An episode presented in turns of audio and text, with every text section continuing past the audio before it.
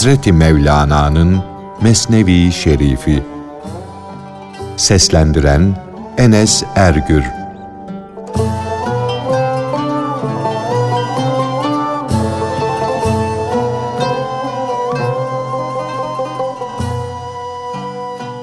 Bir kişinin gece yarısı bir sarayın kapısı önünde sahur davulu çalması.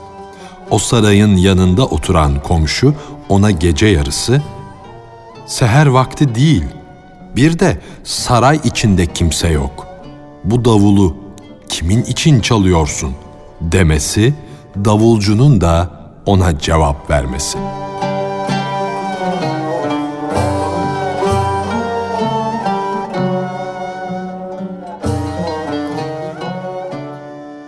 Birisi bir kapının önünde sahur davulu çalıyordu.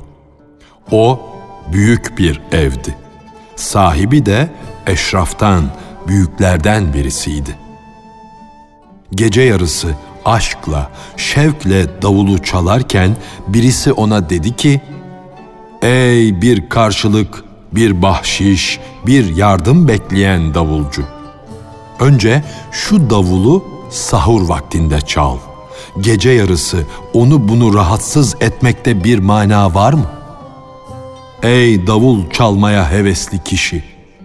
Bir de şunu anla ki bu evde kimsecikler yok. Burada şeytandan, periden başka kimse yok. Zamanını ne diye boş yere harcarsın? Davulu birisi duysun diye çalıyorsan duyacak kulak nerede? Anlamak için akıl gerek. Akıl kimde var? Davulcu, sen söyleyeceğini söyledin ya, dedi. Şimdi bu değersiz kuldan cevabını işit de şaşırıp kalma, üzüntüden kurtul. Şu saat, şu an senin için gece yarısı. Ama benim için mutluluk zamanı, eğlence, neşe zamanı her kırıklık, her üzüntü benim için mutluluk oldu. Bütün geceler gözüme gündüz kesildi. Ey akıllı kişi! Nil nehrinin suyu senin gözüne kan gibi görünür ama bana öyle görünmez. Benim gözümde o kan değildir, sudur. Bildiğin demir, tunç senin için demirdir, tunçtur. Ama Davut peygamberin eline gelince onlar yumuşar, mum kesilir. Sana göre dağ pek ağırdır, kocamandır. Cansız bir yığındır. Fakat Hazreti Davud'un sesine ses katan usta bir çalgıcıdır. Sana göre küçük kırık taş parçaları susarlar. Fakat Hz. Muhammed'in önünde fasih bir dille Allah'a hamd ederler. Sana göre Medine'de peygamberin mescidindeki hurma kütüğü cansızdır. Ölü bir ağaç parçasıdır. Fakat o kütük peygambere aşık olmuş, ondan ayrı düşünce ağlamaya, inlemeye başlamıştır cihanın bütün cüzleri, parçaları bilgisiz halka göre ölüdür. Fakat Hakk'a karşı canlıdır. Bilgi sahibidir. Ona rağm olmuştur. Bu evde kimse yok. Burada ne diye davul çalıyorsun dedin. Bu halk Allah rızası için altınlar harcarlar yüzlerce hayırlı eserlerin temellerini atarlar, mescitler yaparlar. Kendinden geçmiş hak aşıkları gibi pek uzun haç yollarına düşerler. Mallarını, bedenlerini harcarlar, Kabe'ye varırlar. Bunlar hiç, Kabe'de kimse yok derler mi?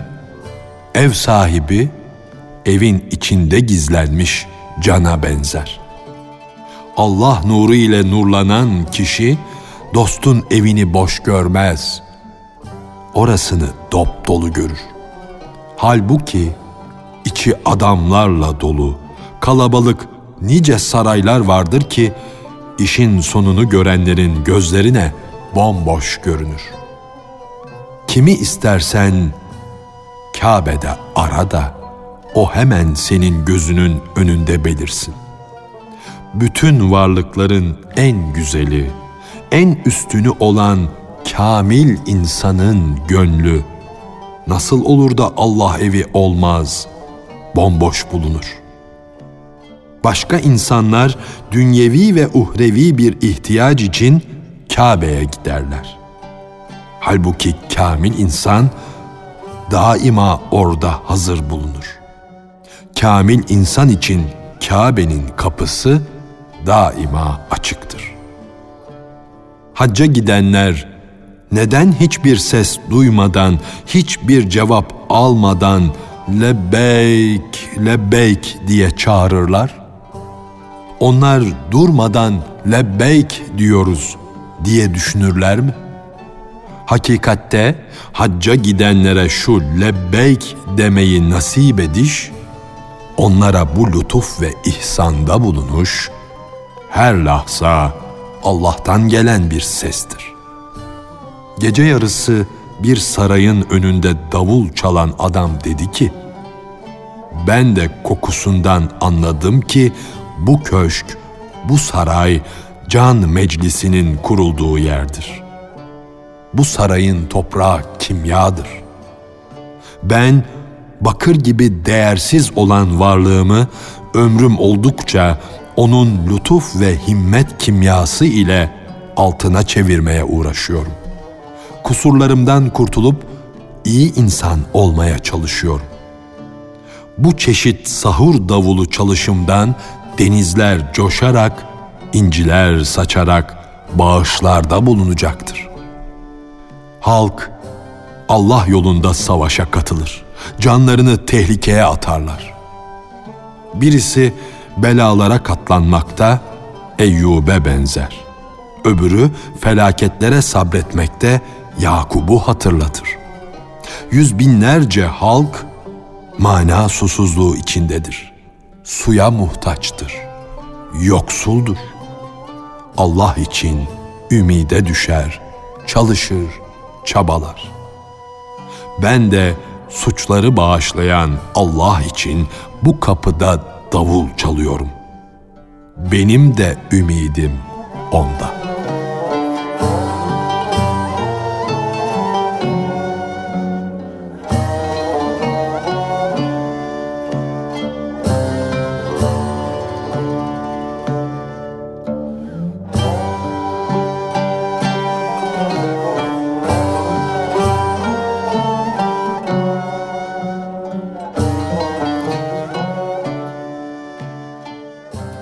Bilal Arabistan sıcağında Mustafa aleyhissalatu vesselamın sevgisiyle Allah birdir, Allah birdir derdi. Efendisi imansızlık gayreti ile kuşluk zamanları sıcağın çok arttığı çağlarda güneş altında ona diken dalı ile vurur, işkence ederdi. Bilal'in teninde açılan yaralardan kan fışkırırdı. Fakat o kendisinde olmaksızın ilahi aşkla yine de Allah birdir, Allah birdir derdi. Nitekim başka dertliler de ellerinde olmaksızın inlerler. Bilal aşk derdiyle dolu idi. O yüzden dikenlerin derdinden kurtulmayı aklına bile getirmiyordu. Firavun'un Allah'ın varlığını kabul eden sihirbazları, Circis peygamber ve daha sayısız erler gibi kahramanca acılara katlanıyorlardı.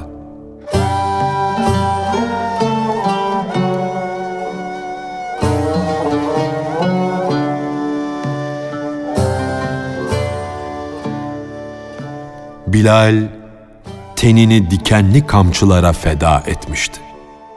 Efendisi onu kendi inandığı yola getirmek için dövüp duruyordu. Niçin Ahmet'i anıyorsun? Sen kötü bir kölesin. Neden benim dinimi inkar ediyorsun? diyordu. Kızgın güneş altında onu diken dalı ile döverdi. O da övünerek, korkmadan Allah birdir derdi. Sonunda bir gün Ebu Bekr Sıddık Hazretleri oradan geçiyordu. Onun Allah birdir demesi kulağına geldi. Gözleri yaşla doldu. Gönlüne bir acıma ateşi düştü. Onun Allah birdir demesi ona yabancı gelmedi. O sözden bir dost kokusu aldı.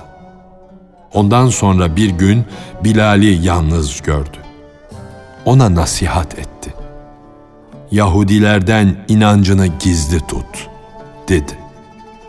Allah gizli şeyleri bilir, itikadını gizle, dedi. Onun üzerine Bilal, ey büyük insan, huzurunda tevbe ettim. Buyurduğun gibi inancımı bir daha açığa vurmayacağım, dedi. Ertesi gün Sıddık Hazretleri erkenden bir iş için acele oradan geçiyordu. Yine Bilal'in Allah birdir demesini duydu. Dikenli dalla dövülüşünü, paralanışını gördü. Yine gönlüne bir ateş düştü. Ona tekrar nasihat etti. O da yine tevbe etti. Fakat Muhammed'in aşkı geldi, yine onun tevbesini bozdu bitirdi. Bu çeşit tevbe edişi o kadar çoğaldı, o kadar tekrarlandı ki tövbeden bıktı. İnancını büsbütün açığa vurdu. Bedenini belanın, ızdırabın kucağına attı. Ya Resulallah, ey tevbelerin düşmanı diye niyazda bulundu. Ya Habiballah, tenim, damarlarım seninle dolu. Bu bedene tövbe nasıl sığar? Bundan böyle tövbeyi gönlümden çıkarayım, kovayım. Fakat ebedi hayattan nasıl olur da tövbe edebilirim? Aşk kahredicidir. Ben de aşk tarafından kahredilmiş bir kimseyim. Ben aşkın acılığını şeker gibi tatlılaştırdım. Ey hızlı esen rüzgar! Ben senin önünde bir saman çöpüyüm. Nereye düşeceğimi ne bileyim. İster hilal olayım, ister bilal. Ben koşuyor, senin güneşine uyuyorum. Ayın yuvarlak, Bedir halinde oluşu ile zayıflayıp eriyerek hilal haline gelmesinin ne ehemmiyeti var? O güneşin arkasına düşmüş gölge gibi koşar durur. Kazaya ve kadere karşı bir karara varmaya çalışan kişi aczi karşısında gülünç vaziyete düşer. Hem bir saman çöpü olup rüzgarın önüne düşmek hem de bir kararda durmayı istemek, kıyamet koptuğu zaman işe güce kalkışmak. Bu nasıl mümkün olur? Tenim diken yaralarından kalbura döndü. Ama canım da, bedenim de mutluluğun gül bahçesi haline geldi. Tenim o Yahudinin dikenleriyle. Fakat canım seven, sevilen Allah'ın yerlere serilmiş, yakılıp yıkılmış, kendinden geçmiş bir mesti. Canıma bir can kokusu geliyor. Şefkatli, merhametli sevgilimin kokusunu alıyorum. Mustafa Miraç'tan geldi. Ne mutlu Bilal'ine, ne mutlu Bilal'ine.'' Ebu Bekir Sıddık bu samimi ve imanlı itirafları duyunca doğru sözlü, doğru özlü Bilal'den, onun tevbesinden ümidi kesti.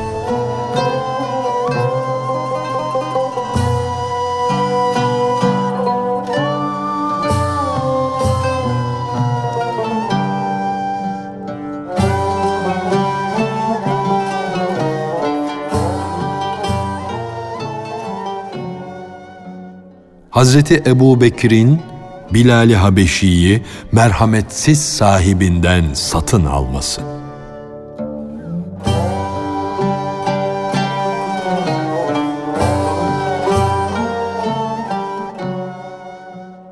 Ondan sonra Sıddık, Mustafa aleyhissalatu vesselamın huzuruna çıktı ve vefalı Bilal'in halini anlattı. Dedi ki, o felekleri ölçen, çevik kanatlı mübarek varlık şu anda senin aşkına düşmüş, senin tuzağına tutulmuştur. Sultanın doğanı o kuzgunların işkencelerine düşmüş. O büyük manevi define pisliklere gömülmüş.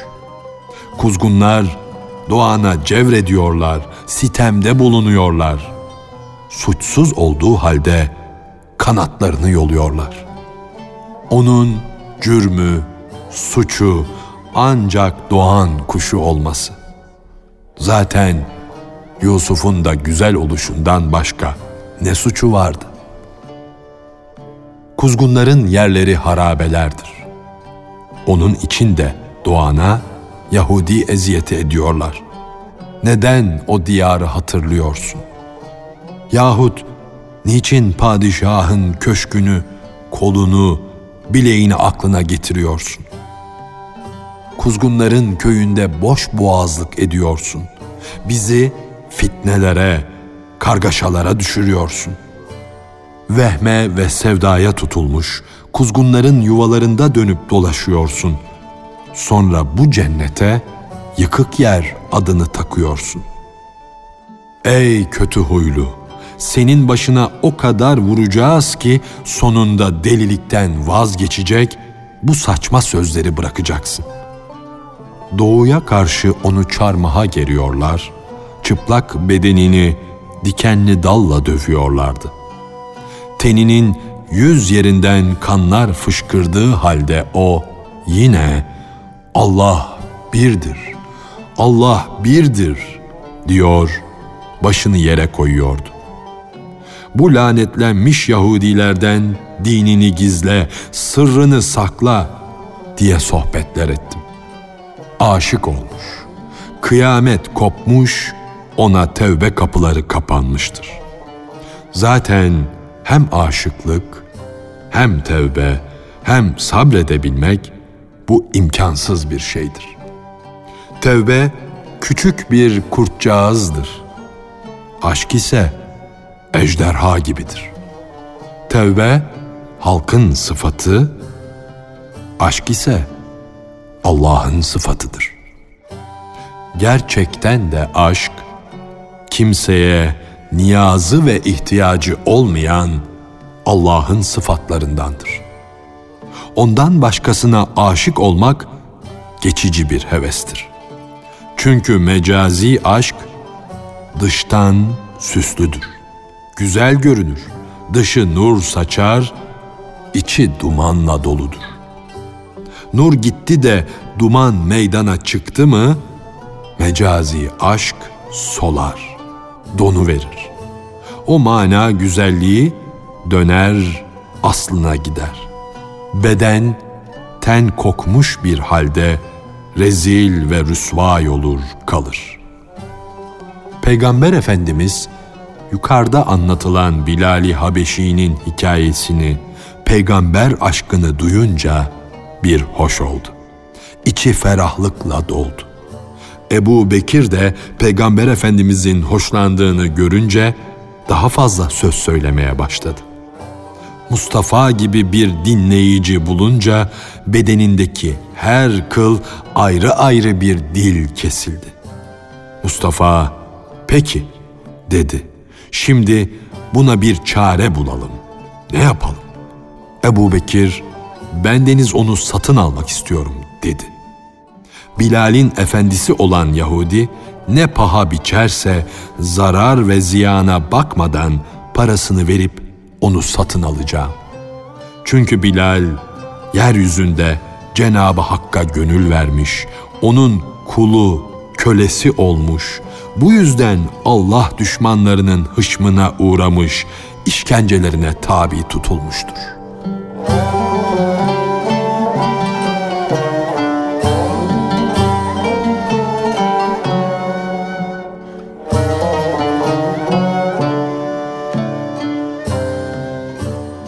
Hazreti Mevlana'nın Mesnevi Şerifi